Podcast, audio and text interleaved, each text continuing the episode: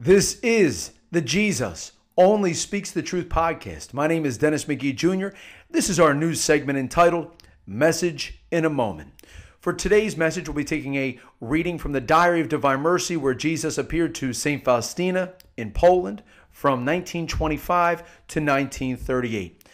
This apparition occurred in March of 1937. First, you'll hear the words of St. Faustina, and then you'll hear the words of our Lord Jesus Christ, which are meant for all of us.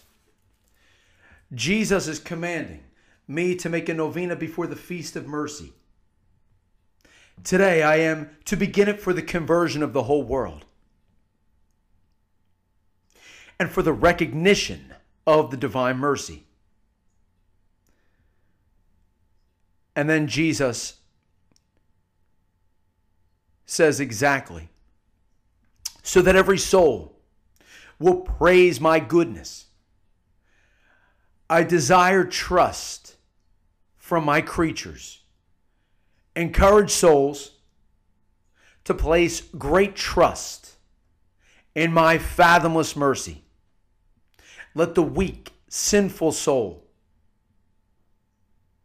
have no fear to approach me.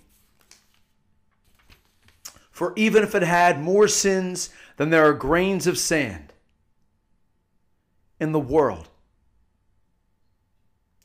all will be drowned in the unmeasurable depths of my mercy. Amen. Many times, guilt is what keeps many people away from coming back to church, from returning to Jesus. People feel as though their sins are too great, that the mercy of Jesus will not be able to handle their sins. That is a lie. The mercy of Jesus, as our Lord makes clear in this diary also, the mercy of Jesus is greater than our sins and those of the entire world. If you're hearing this message, I do highly recommend that you do what you can do to receive the sacrament of confession. And you're not going to be disappointed. The mercy of Jesus will take care of everything.